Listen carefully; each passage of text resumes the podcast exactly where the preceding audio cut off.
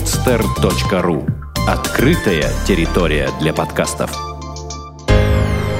Преодоление. Авторский проект Вероники Кузенковой. Здравствуйте, дорогие друзья! После летних каникул мы снова в строю и начинаем новую серию подкастов «Преодоление». Если честно, то это лето оказалось настолько насыщенным на события, что о нем стоит рассказать отдельно. И я постараюсь это сделать в одном из ближайших выпусков. А пока хочу представить вам гостя нашей сегодняшней программы Александра Монтова. Александр, здравствуйте. Здравствуйте. Я не буду делать долгих предисловий к беседе, скажу лишь, э, что об Александре я впервые услышала от его друга и коллеги Константина, с которым мы познакомились в небольшой татарской деревне под Екатеринбургом полтора месяца назад. Этот выпуск мы записываем через Skype, так как наш гость сейчас живет в Сургуте. Надеюсь, что качество связи будет хорошим, у нас получится интересный выпуск. Александр, в 2007 году для вас началась другая жизнь. Что произошло и что последовало дальше? Ну, что произошло? Э, я потерял зрение э, на совсем, совсем и на совсем. А, а потом я начал снимать кино. Вот, собственно говоря, основная тематика нашей беседы, наверное. А, совсем и на совсем, я знаю, вот э, вы использовали такой термин, ну, он, он есть, тотальники.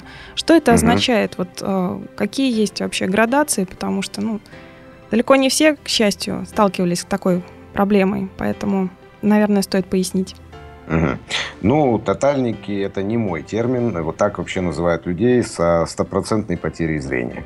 Вот. А есть разные фазы. То есть есть там терминальная фаза с остаточным процентом светоощущения, ну и так далее. В общем, э, у меня этой остаточной фазы нету. А что стало самым трудным а, в новой жизни вот после того, как все произошло? Самым трудным? Да я, честно говоря, даже не могу сказать, что стало самым э, трудным. Вообще, я как-то довольно, ну, может быть, опять же, в сравнении с другими людьми, э, с своими, так сказать, коллегами – по несчастью. Хотя, опять же, слово «несчастье», вот оно у меня на язык даже не ложится. Ну, не чувствую я себя несчастным и, и вообще. А, я как-то особо и не переживал, что ли. А, то есть, ну, понятно, что некий стресс был, и какой-то период адаптации был, и период а, принятия себя в новом э, свете тоже был. Но не скажу, что там я впал в депрессию, меня не тянуло там, к алкоголю или каким-то асоциальным поступкам. Нет. Вообще, когда узнал, что ну все, скоро свет потухнет, вышел, выкурил сигарету э, и понял, что передо мной поставлена самим собой новая какая-то задача, которую я должен решать. Ну, в общем, и все. И как эта задача дальше решалась? То есть я просто понимаю, что есть э, ну, какие-то простые вещи, там, в смысле быта, чего-то еще, э, ну, чему просто по новой, наверное, приходится учиться. То есть вот у нас э, в гостях была Вероника Скугина, очень интересная девушка, которая там в 10 лет получилось так, что в аварии потеряла ноги, и ну, как бы вот она тоже приняла то, что произошло, и дальше научилась как бы очень многим вещам невероятным, ну, с обывательской такой точки зрения. Вот. Угу. Как, э, ну и, и она полностью самостоятельна в быту. И я знаю, что и вы тоже максимально самостоятельны. Другой вопрос, какой ценой это достигается. Да я даже не ставил бы вопрос цены.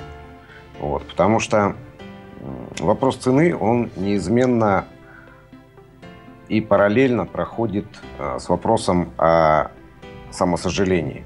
То есть вот, вот тяжело, вот надо. Нет, на самом деле надо просто не жалеть себя и находить плюсы. И, в общем-то, мне было интересно по-своему. Но вообще у меня просто довольно стрессоустойчивая психика раз и такой исследовательский, что ли, а, познавательный склад ума. Я вот получил некую возможность а, на себе изучить, э, как, вот, как работает мозг, да, как э, работает э, там, психосоматика, все вот эти вот ресурсы организма скрытые, как они активизируются, чем инициируются вообще и в какой последовательности. Вот я, наверное, если бы жил в средние века, я был бы вот из тех алхимиков, которые, изобретая снадобье или яд какой-нибудь, на себе его пробуют. Вот. Прожил бы недолго, но весело. Безусловно, весело. А вот э, а скры... ну, вот эти самые резервы, эти новые способности, можно о них поподробнее? То есть какие открытия случились у вас? А, ну, очень интересно стала работать двигательная память. То есть я настолько четко начал позиционировать себя в пространстве, ну, не скажу, что прям на 100%, но а, вся картинка мира, которая существует в воображении, она синхронизирована с движениями.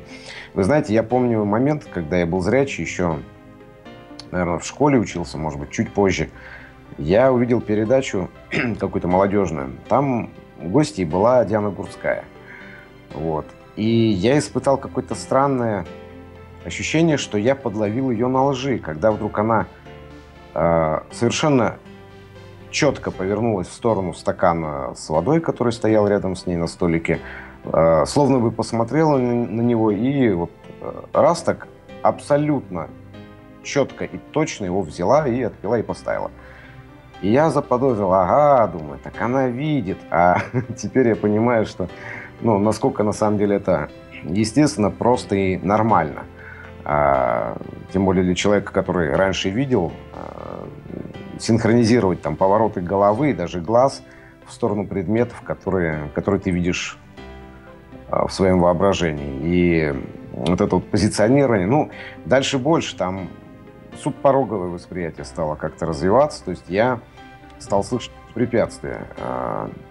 Не могу сказать, что это происходит так, как в кино, и более того, далеко не всегда. То есть э, обычно ловишь себя на том, что это происходит в те моменты, когда у тебя мозг максимально расслаблен, что ли. То есть идешь по улице где-нибудь и вдруг шарахаешься в сторону, и уже э, не удивляешься, как раньше. Мол, что это я на дерганого-то вроде не похож, а потом да. понимаешь, что ветка была, руку протянул, пощупал, правда, ветка, или там труба какая-нибудь. Вот. Э, объяснить это сложно, то есть э, вот максимальное сравнение, которое я мог привести – и я привожу его там в своем первом фильме, это воздух плотнее становится. Ну, вообще считается, что чем раньше человек ослеп, а, чем в более раннем возрасте, тем сильнее эти способности развиваются, потому что мозг растет, и количество нейронных э, связей увеличивается. Соответственно, какие-то альтернативные ресурсы в большей степени задействуются. Взрослый человек, у которого уже там все сформировано, ему сложнее перестроиться. Но, опять же, потом стали происходить такие вещи, как вот, э, не знаю, ну вот на лекциях э, в университете, а я поступил уже слепым, взрослым, вот, и... А прошу слышишь, прощения, что перебиваю, да. а что за университет, какой факультет? Ну, это педагогический университет, факультет психологии. Вот, и слышишь, допустим, ручка покатилась где-нибудь там на соседней партии. И вот одним движением так четко, хоп, поймал ее вот, буквально около пола. И не поворачиваясь, прям положил девушке. И все. И вот в аудитории воцаряется тишина. Ну, поначалу меня это тоже как-то удивляло, забавляло, было интересно. А потом привык. Когда посуду моешь, и вдруг падает рюмка, ты ее абсолютно четко подхватываешь за ножку, стряхиваешь аккуратно капельки и ставишь на полочку. Вот, так плечами пожмешь, сам себе улыбнешься и думаешь, вот я Бэтмен, блин. Действительно, по-другому и не скажешь. Александр, э, ну вот да. мы, у нас такой достаточно позитивном русле идет разговор, э, и вот хотел спросить, а бывали, особенно в начале, какие-то курьезные или смешные случаи, пока вы привыкали и окружающие привыкали к вам в новом качестве? А, да масса, конечно же. Я вообще первое время развлекался тем, что ездил без очков темных. То есть вот этот вот отличительный символ слепого человека, и более того, это некий психологический барьер, как, знаете, скорлупа или раковина. А, я долго не мог переломить себя, чтобы вот одеть их, влезть в эти черные очки. А теперь, когда влез, уже и снимать неохота. Но, тем не менее, первое время я вот отказывался. не хотел очки и развлекался тем, что, допустим, в поездах когда ездил.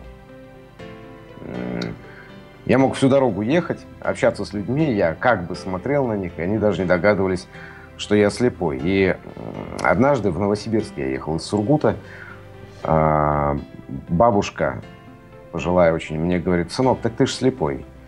Я думаю, вот тебе здрасте. Я говорю, бабушка, а как вы догадались? Она говорит, вот, а я папку, у меня с собой была папочка небольшая, э, я ее положил на батарею там под столик. И она, когда вещи расставляла, она ее чуть-чуть передвинула. И она заметила а, то почти неуловимое движение, когда я так вот э, украдкой руку туда сунул за папкой, ее там нет. Я раз-раз чуть-чуть пошарил, и ведь бабушки, они очень бдительные люди, даже если одноглазые, как потом выясняется. Вот. И она это движение, в общем-то, спалила. И говорит, а я папочку-то отодвинула. Вот. Я говорю, молодец вы, бабушка. Она говорит, да ничего, у меня у самой один глаз стеклянный, сынок, так что давай держаться вместе. Вот так вот. Ну, в общем... В общем, бабушка раз... оказалась такая боевая. Бабушка хорошая, да. Я понимаю, что она, наверное, не услышит э, эту передачу, но, может быть, какие-нибудь ее родственники как-нибудь э, узнают в нашем интервью ее и привет передадут. Ну, всякое может быть. Ну, вообще бывают совершенно разные случаи. То есть можно, в конце концов, взять и э, не ту девушку под ручку взять.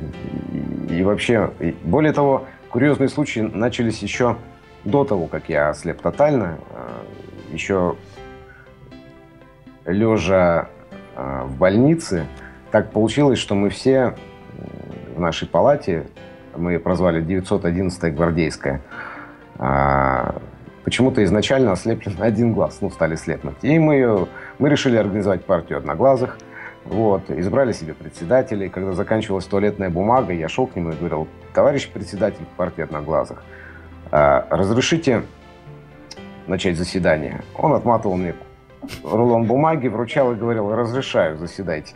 Вот. И дальше больше. Мы предложили деду, там с нами лежал справный такой дед-спортсмен.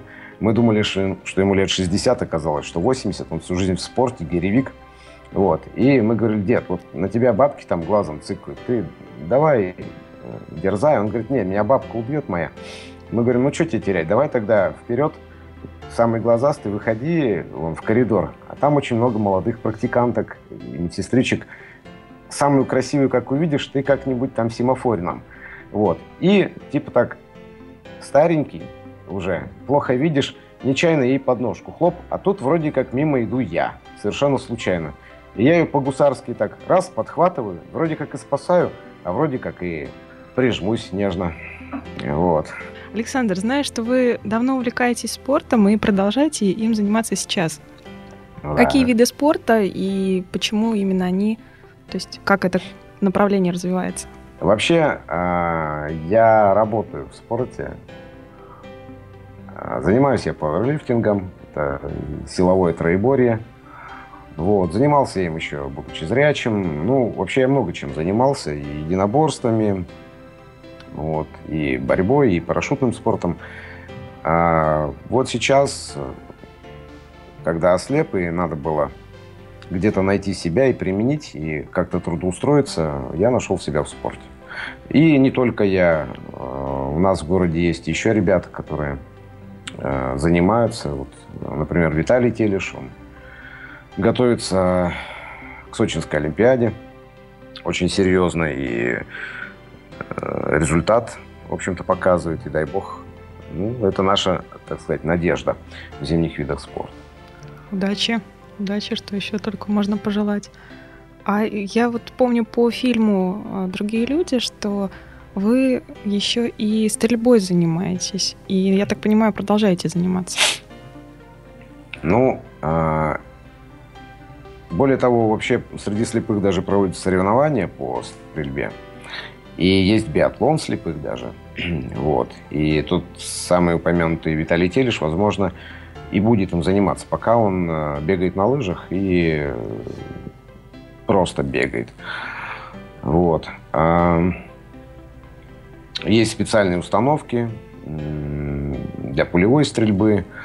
И есть, ну, наверное, в целях экономии боекомплекта специальные винтовки лазерные. Вот, они просто фиксируют попадание по датчику на звук. Что же касается меня, то я не участвовал в соревнованиях по стрельбе. Я этим э, занимаюсь просто как, ну, наверное, как хобби, как э, чисто мужское такое увлечение, потому что я считаю это нормальным, когда нравится оружие, и ты э, занимаешься тем, что тебе нравится. Своего рода разрядка, может быть, такая вот эмоциональная. Александр, предлагаю вернуться к началу нашего разговора, потому что там прозвучала э, тема видеофильмов, съемки, монтажа.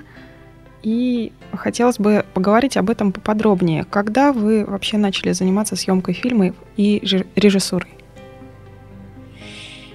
Ну, если брать а, вообще мое увлечение видео и, и съемкой, и монтажом, и спецэффектами как хобби, то наверное, еще почти со школы. Вот. Э, вот была у меня такая творческая реализация. А периодически это приносило даже какой-то доход, то есть э, какие-то заказы у меня были, где мне приходили, ну, где я мог совмещать хобби и зарабатывание денег, да, то есть свободное время я делал рекламные ролики какие-то, вот, а, сам их придумывал и идеи и способы съемки и так далее. То есть это своего рода уже такая режиссура была. А когда ослеп, вот э, мне стало интересно попробовать сделать это вслепую, э, вот совместить картинку, которая рождается в голове с реальной. И началось-то все это, ну, как раз-таки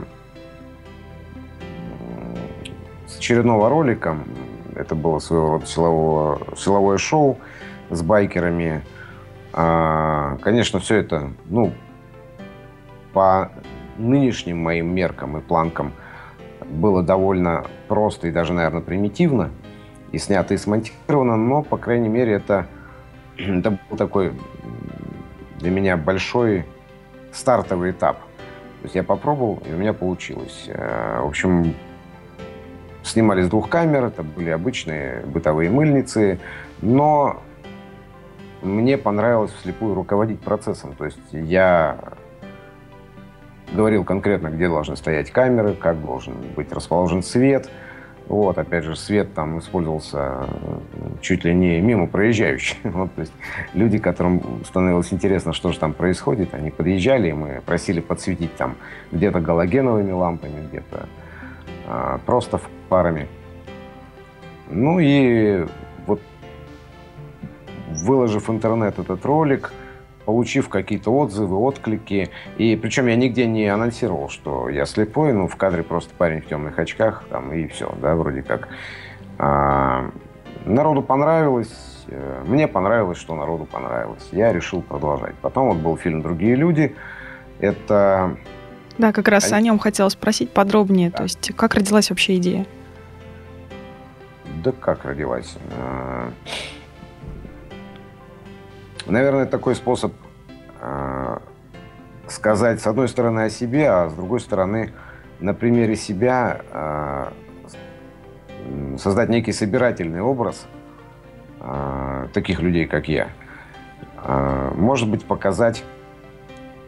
Ну, то есть довольно многогранный вопрос. То есть хотелось и творчески реализоваться, да, и попробовать сделать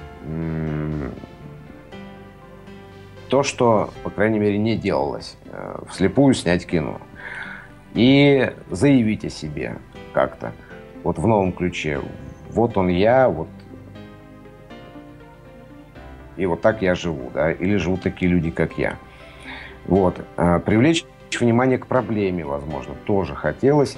И, наверное, показать, как оно на самом деле происходит. Потому что тема э, слепоты, она нередко муссируется там и в художественном кино, и какой-то интерес у публики она вызывает.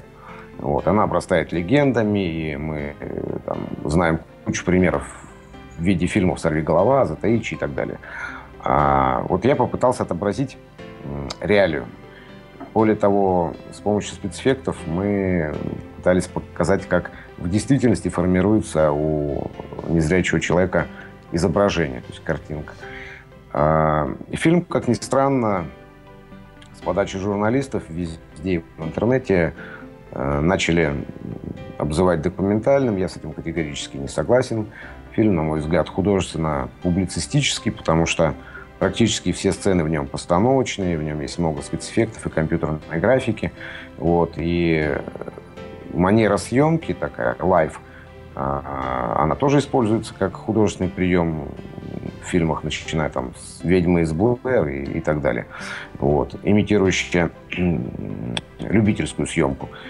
Поэтому Публицистика, да, художественный, да, но не документальный. То есть за мной реально никто не ходил камерой и не снимал, как, э, как я живу. Более того, там, опять же, используются довольно-таки, ну, на мой взгляд, художественные, режиссерские приемы. То есть э, зритель, который не знаком со мной визуально и не знает, как я выгляжу, он только в конце фильма догадывается, что речь шла от э, моего лица, потому что практически весь фильм там, от первого лица, там видны, только мои руки. Вот. Да, это так. Александр, а как долго шла подготовка этого фильма и кто помогал в его создании? Ну, да не так уж все и долго. На самом деле, очень многие идеи в нем были э, реализованы те, что не реализовались ранее – а, допустим, музыка группы Хаггард, а, я уже задумывался об ее использовании. Думал, если я буду снимать что-нибудь художественное, то, ну вот, наверное, вот под такую музыку надо показывать там планы города. И планировалась когда-то Москва, я еще не знал, куда просто этот видеоряд пригодится. Просто ассоциативно он у меня в голове ложился под, э, под эту музыку, и все. Вот, э, может быть, парк, э, люди, там, пары из жерлов колодцев, голуби, которых кормят. Вот, вот какая-то такая нарезка. И вот она была реализована, но не в Москве, а в Сургуте в начале фильма. И так далее. То есть какие-то фишки. Или когда я смотрел того же «Сорви голову», вот э, там визуально спецэффектами показано, как формируется э, изображение у слепого человека. Вот. И уже будучи незрячим, я понял, какие коррективы я бы туда внес, и внес, в общем-то. И уже на монтаже я монтажеру говорил прямо, что вот, вот здесь вот мы используем, э, переводим в ЧБ, там черно-белое изображение, потом в негатив, вот. А здесь вот мы используем там эффект прожектора, чтобы высвечивать те области, которые распространением звука охватываются, ну и так далее. Я вот. думаю, что а... лучше даже... То есть в любом случае в описании программы будет ссылка на этот фильм, и я надеюсь, что наши слушатели смогут его просто посмотреть, потому что действительно это надо видеть, а не... Ну вот мы скорее говорим о создании, а вот все, что там будет внутри, ну, наверное, стоит прямо вот познакомиться с самим фильмом. Да, забавно, что я сам свой фильм никогда не видел. Вот, я, если честно, сейчас мы разговаривали о съемках, и я тоже об этом подумала. И такое очень странное, если честно, рождается ощущение от этого. Александр, хотела э, спросить вас еще об одном фильме, над которым недавно завершилась работа. То есть, если «Другие люди» был в 2010 году снят, то совсем uh-huh. недавно появился уже, я так понимаю, полнометражный фильм под названием uh-huh. «День». О да, чем этот фильм? А вот здесь, понимаете, если в первом фильме тема слепоты, слепых людей и вообще э, мироощущения, а, даже, наверное, не только слепых людей, а, была через призму одного человека, то бишь меня, то второй фильм, он уже полнометражный, он художественный, и он о об одном дне из жизни трех э, слепых друзей. Мы все играем там сами себя, и события, которые там умещены в один день, они э, происходили, наверное, на протяжении лет двух, но, тем не менее, он полностью снят по реальным событиям. Вот. Мы их просто инсценировали и воспроизводили э, вот, вплоть до мест, где они происходили, в фильме э, все отображено. Вот. Все это просто имеет э, художественную подачу и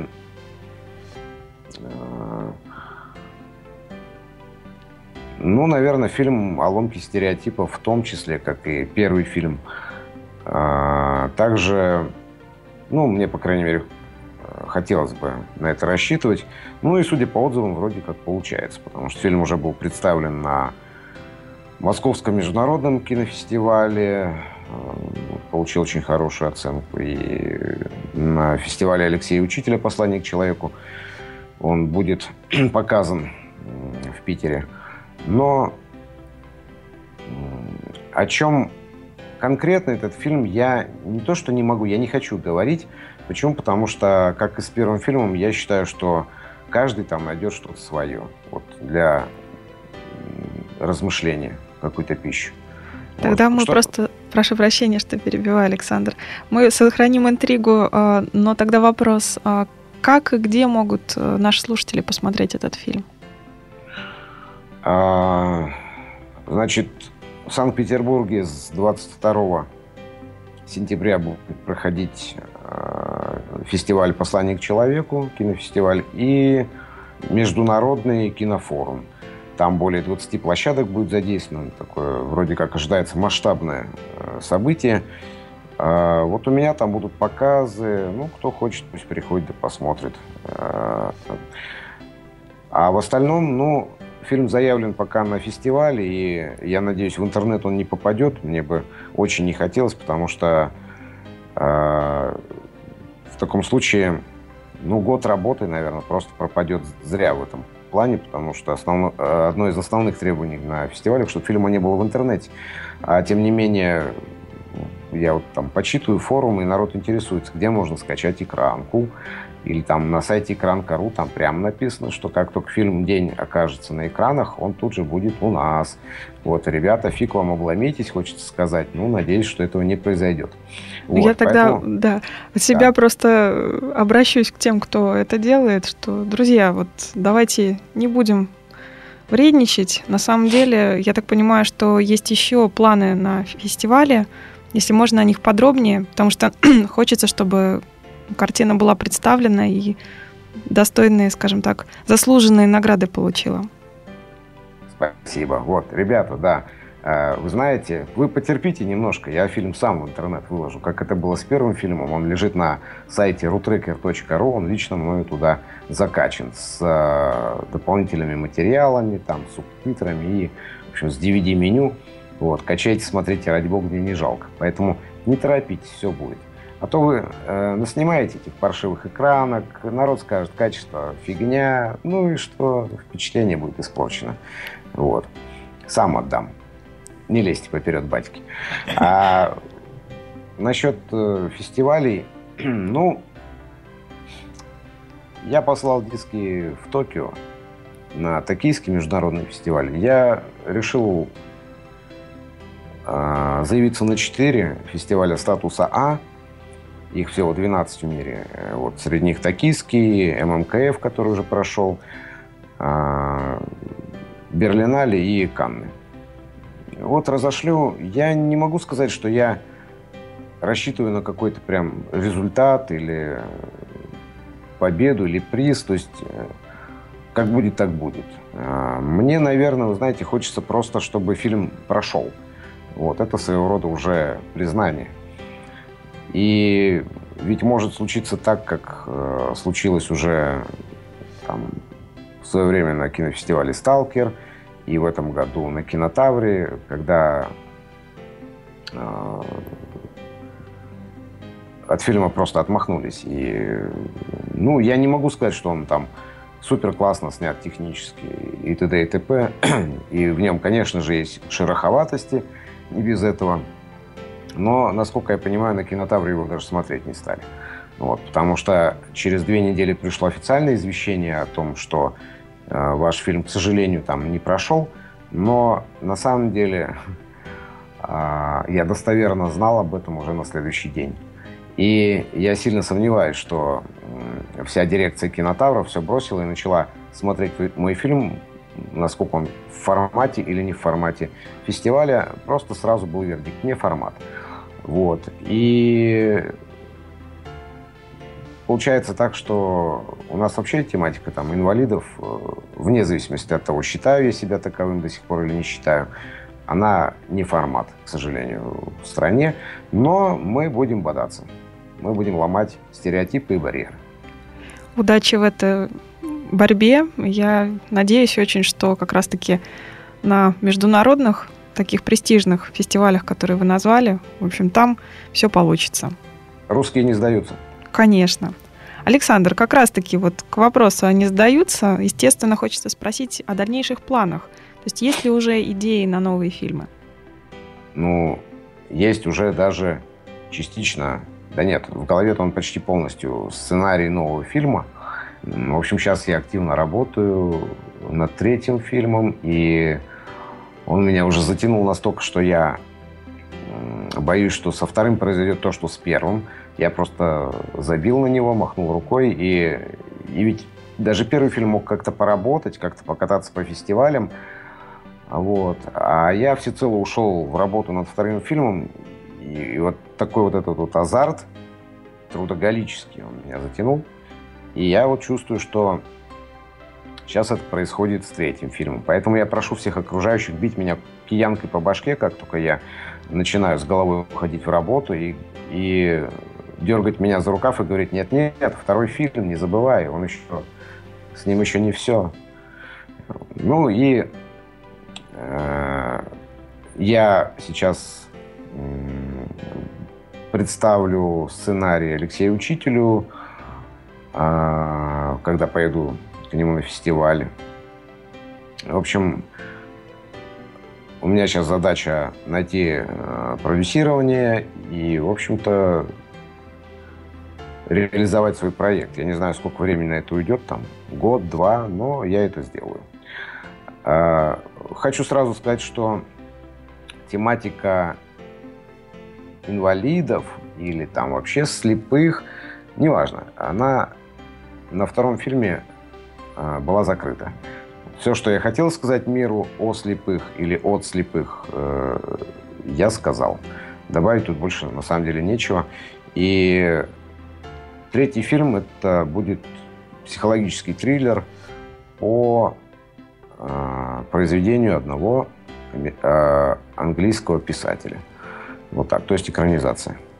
Вот, Конечно, вот это да. будут, да, ну там, собственно говоря, э, все-таки э, полного соответствия книге не будет. Э, основная вся сюжетная линия будет сохранена, основные действующие лица в том числе, но место действия, диалоги, конечно, будут вот ради э, того впечатления, которое мне хотелось бы э, оказать на зрителя, будут изменены и поступки героев в том числе.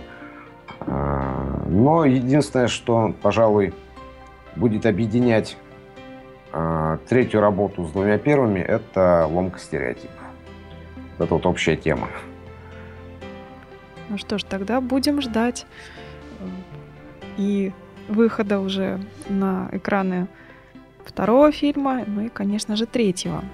Спасибо. Александр, да. Вот, э, хочу э, вернуться еще к нескольким моментам, которые меня очень зацепили в фильме «Другие люди». Вот угу. тоже все равно не могу не задать вопрос.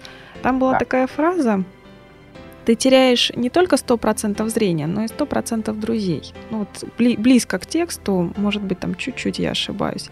Вот за прошедшие годы изменилось ли что-нибудь? То есть э, вот эта фраза соответствует действительности или нет? Эта фраза не соответствует действительности, потому что в фильме есть маленькая, но очень значимая поправка. А, там звучит Потеряв зрение, человек, дословная цитата, угу. потеряв зрение, человек э, лишается 80% информации, поступающей в мозг, и почти, вот тут вот поправочка, почти 100% друзей. Ну, в общем-то, кто-то, я думаю, лишается и всех 100%. Ну, такое происходит, и, вы знаете, это хорошо. Это, опять же, те самые плюсы, которые надо уметь извлекать, потому что это своего рода естественный отбор, который просто покажет, кто на самом деле тебе был э, другом и кто был близок, а кто, в общем-то, и нет. Э, я не жалею. То есть на начальном этапе, когда я начал это все ощущать, э, были какие-то переживания, которые я безжалостно в себе давил. Э, мне есть на что тратить свои нервные клетки, помимо этого. И как-то, может быть, даже легче стало, понимаете? То есть э, вот этого тянущего чувства, каких-то там а, какой-то обиды, досады, разочарований, ты не испытываешь. Отпустил с миром и все. У них своя жизнь, у тебя своя. Более того, я больше приобрел. То есть, ну, старые друзья ушли, новые появились. И появились, я считаю, люди, которые, ну, наверное, значит для меня сейчас намного больше, чем те друзья, которые были э, в тот период, когда я был зрячим. Вот. Потому что ты взрослеешь, и привязанности э, тех лет тащить уже тяжеловато. Вот. Э, если вас объединял подъездный период когда-то, а вы уже взрослые люди, то, собственно говоря, особо-то и вспомнить нечего, кроме там количества, количества выпитого пива, там, может быть, или выкрученных лампочек.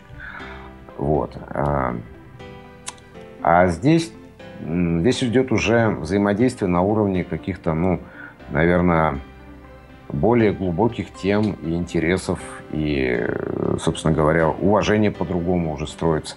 Это хорошо, это замечательно и классно. И, опять же, этому я тоже во многом благодарен слепоте. Вот а, просто продолжая вот эту фразу, а, опять же, тоже она есть э, в фильме «Благодаря слепоте». Она меня да. тоже так здорово зацепила. Что еще произошло в вашей жизни благодаря слепоте? Да вы знаете, вот давайте все-таки не будем, наверное, раскрывать всю интригу, иначе э, людям, наверное, может быть, и неинтересно уже будет смотреть фильм «Другие люди», потому что мы, по сути, просто будем пересказывать. Я, в общем-то, в фильме-то все это уже рассказал. А, может быть, что-то не досказал. Иногда какие-то мысли приходят мне в голову. А, что-то, может быть, хотелось добавить, но это несущественно, потому что вот основное а, я изложил в фильме. Там даже больше добавить нечего. Я думаю, что я натолкнул людей на мысль, а они додумают и разовьют, если им это интересно, если это их впечатлит. Наверное, в фильме я не сказал, что надо быть жестче к себе и добрее к людям. Вот это, наверное, важно.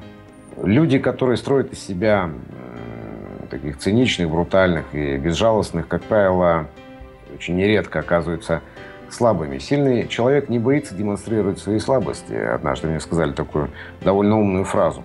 Вот. Надо просто знать эту грань. И я считаю, что э, человек должен очень избирательно подходить вот, э, там, к своей системе оценки взаимодействия с внешним миром и с самим собой. Э, вот то, что я считаю слабостями в себе, и то, что там безжалостно когда-то давил – совершенно не означает, что не может быть у других людей. Вот. Или что это непозволительно. Я, наверное, гораздо больше доброты открыл в мире. Об этом, впрочем, я тоже говорю в фильме. Вот когда ослеп. И благодаря тому, что ослеп. Вот. Потому что в какой-то мере я вдруг понял, что вот абсолютно э, передо мной в хорошем смысле все равны. Понимаете, э, милиционер, бандит, не знаю, там, бабушка, ребенок, руку э, из автобуса или при входе в метро, вот, которая вдруг подхватывает так бережно тебя под локоть, подают все примерно одинаково. Вот. И я поначалу, когда только ослеп, я отказывался от какой-то помощи, потому что это был такой вот удар по моей самостоятельности, я сам, и я сам могу, я это знаю. И я вот, вот ну, тактично, но людям отказывал. А, а потом понял, что я не хочу, и более того, нельзя пресекать в людях доброту. Потому что вот, вот те зерна, которые в них есть, и те ростки, которые пробиваются, ведь это хорошо, что они есть. Э, в то время как все вокруг твердят о том, что там мир злой, люди как собаки и так далее. Нет, это есть, и это надо поддерживать и как-то взращивать. Вот. Поэтому я принимаю эту помощь, я благодарю людей. И вот в новом фильме, допустим, есть момент, когда мальчик, просто играющий э, с машинкой, подбегает к одному из нас, вот как раз к Виталию, и предлагает ему помочь. Он доводит его до лестницы, сопровождает, помогает подняться по ступенькам. Вот. Э, вот довел и убежал. На самом деле это отсылка к совершенно реальным ситуациям. Я э, жил вот у нас на одной из улиц в том году, и я когда подходил к дому, несмотря на то, что я прекрасно знаю там все маршруты и, в общем-то, даже бегом там пробегу, но подходя к дому, там постоянно играла в атака каких-то ребятишек лет, наверное, по 5, 6, 7. И вот они окружали меня и там брали за руки, ввели меня к подъезду, кто-то уже мчал, там доставал ключики из кармашка, открывал мне двери, вот, и придерживал их. И вот я понял, что если я им сейчас э, откажу в желании помочь мне, я вот на таком раннем этапе возрастном, э, когда у них еще только формируется понятие о том, что такое хорошо и что такое плохо, вот эти самые ростки задавлю. Не могу им сказать, нет, ребята, я сам, спасибо, не надо. Я позволял им это делать, и я шел с ними за руку, и благодарил их. Ну и спасибо, наверное, их родителям за то, что эти самые ростки в них посеяли. Вот. Потом я уже знал, что, скорее всего, я их точно встречу, и я там в карман насыпал каких-нибудь леден... леденцов, там раздавал им. Ну, тем не менее, это вот так. И я считаю, что вот эта доброта, она, и эти ростки, они всходы дадут там, ну, лет через 15, не знаю, 20, 10, как угодно. Вот. И это, опять же, тоже благодаря моей слепоте. То есть очень много хороших, позитивных открытий. Были и негативные, несомненно, но это тоже плюс. Вот, потому что... А, Становишься сильнее. Ну, разумеется. По крайней мере, не то, что становишься сильнее, ты можешь кого-то предупредить. Вот, кого-то научить. Вот как а, с тем же Виталием, когда он только ослеп, он самый младший в нашей тройке. А, у нас был с ним разговор, как-то мы сидели в кафе, и я ему сказал, Виталий, будь готов к тому, что не только добро, но и негатив ты будешь испытывать. И это тоже хорошо, просто надо быть сильнее этих ситуаций и не растрачиваться на них. И он сказал, да ладно, какой негатив? По сути, вот посмотри, мы сидим, мы коллеги. Ну, Тогда у него все это еще было довольно актуально и болезненно, и поэтому звучали такие вот определения, типа коллеги, там, э, и т.д. и т.п. И кто нас тронет? Я говорю, ну, ты знаешь, вот найдутся. И действительно, конечно, в любом обществе найдутся и какие-то антиподы, то есть как их не искореня, они все равно будут. И э, буквально там спустя несколько дней происходит как раз ситуация, которая наглядно иллюстрирует правоту моих слов. Он просто молча вот э, это все принял, очень сильно удивился. Мы стояли в очереди за шашлыком, в общем-то, в Речпорту уже в позднее время, было что-то около 12 ночи. То есть и очереди как таковой никакой не было. И нам просто попались, там перед нами стояли, стояла парочка, подвыпившая. И вот один из них ну, был в изрядном подпитии, и он постоянно выпендривался, и, и вот что-то он доказывал, что он там получил лицензию охранника, и что у него пистолет тади есть. И, в общем, говорит, я вот сейчас слепых застрелю. Вот. Я про себя так улыбнулся и думаю, ну вот тебе, Виталий, и пример какой хороший, то есть наглядно иллюстрирующий. Вот, что тот же алкоголь, он ведь, э, если человек по складу имеет вот эту гнильцу, он все его морально-нравственные э, надстройки сводит на нет. И остается вот это вот в чистом виде гнильца, которая вылазит наружу. И вот она лезет. Я начал, конечно, интересоваться. Ну, Кого ты, уважаемый, там застрелить ты хочешь? Ну и хотелось было ответить как Шариков, у самих револьверы найдутся. Вот, и что, в общем-то, тот же Виталий, который э, кандидат в мастера спорта по спортивной стрельбе, был еще зрячим, в общем-то, сам лихо нашпигует э, его пустую голову, в принципе, при желании хоть снежками и не промахнется. Но зачем? Ситуация была решена, а э, Виталий, да и я, наверное, тоже получили очень наглядный жизненный пример. Вот. И, собственно говоря, это тоже хорошо, да. Это по-своему такая лакмусовая бумажка. Безусловно. Александр, хочу все-таки да. из такой непростой темы, которую мы сейчас затронули, снова перейти к позитиву. О чем вы мечтаете? Чего вы хотите достичь в жизни? Я-то? Угу. Да мне вот было бы лет 17, я бы еще что-нибудь рассказал о своих мечтаниях. А сейчас, наверное, такое понятие, как мечты, у меня уже, может быть, не существует. Вот, ну, в таком вот романтическом представлении есть целеполагание какое-то по жизни, есть задачи, и более приоритетные, менее приоритетные, к которым надо стремиться, которые надо реализовывать. Конечно, мне охота снять третий фильм.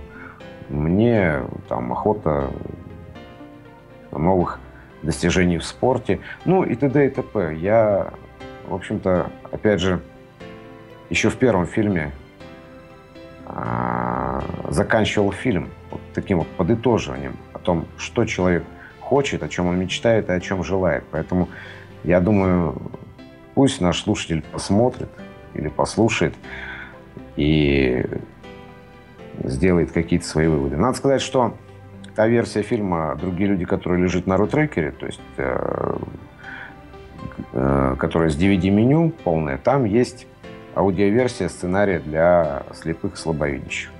Вот там что-то типа аудиокниги мы сделали. Поэтому не просто посмотреть, а еще и послушать можно. Вот. Здорово. Александр, в программе преодоления уже сложилась традиция. Я всегда прошу наших гостей дать совет слушателям, которые оказались в трудной ситуации. Ну, прошу поделиться рецептом вашего преодоления.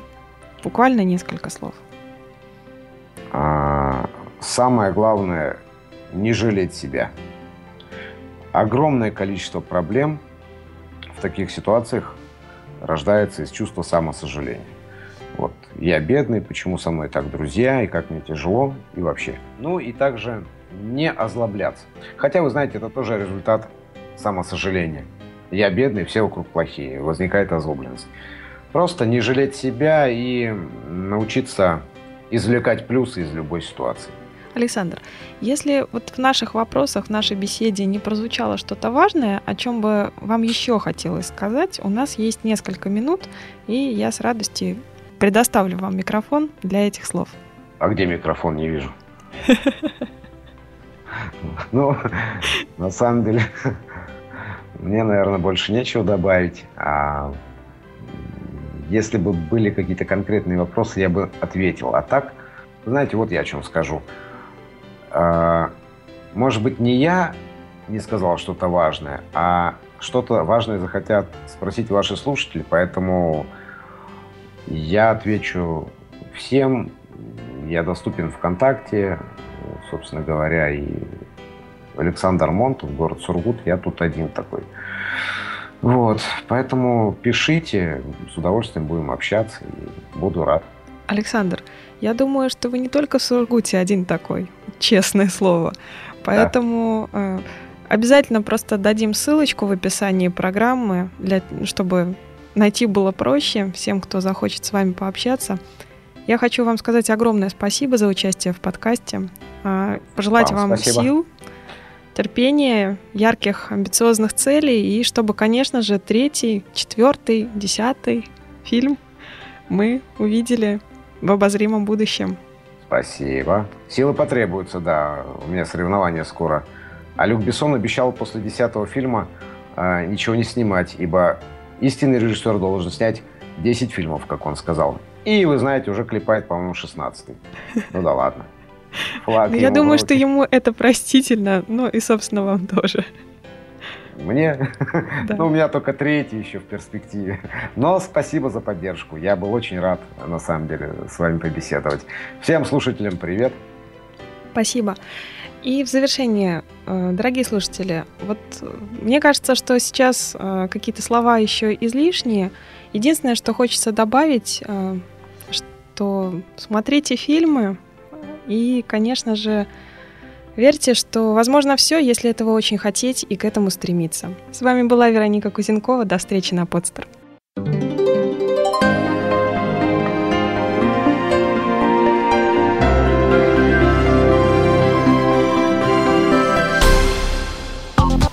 Сделано на podster.ru Скачать другие выпуски подкаста вы можете на podster.ru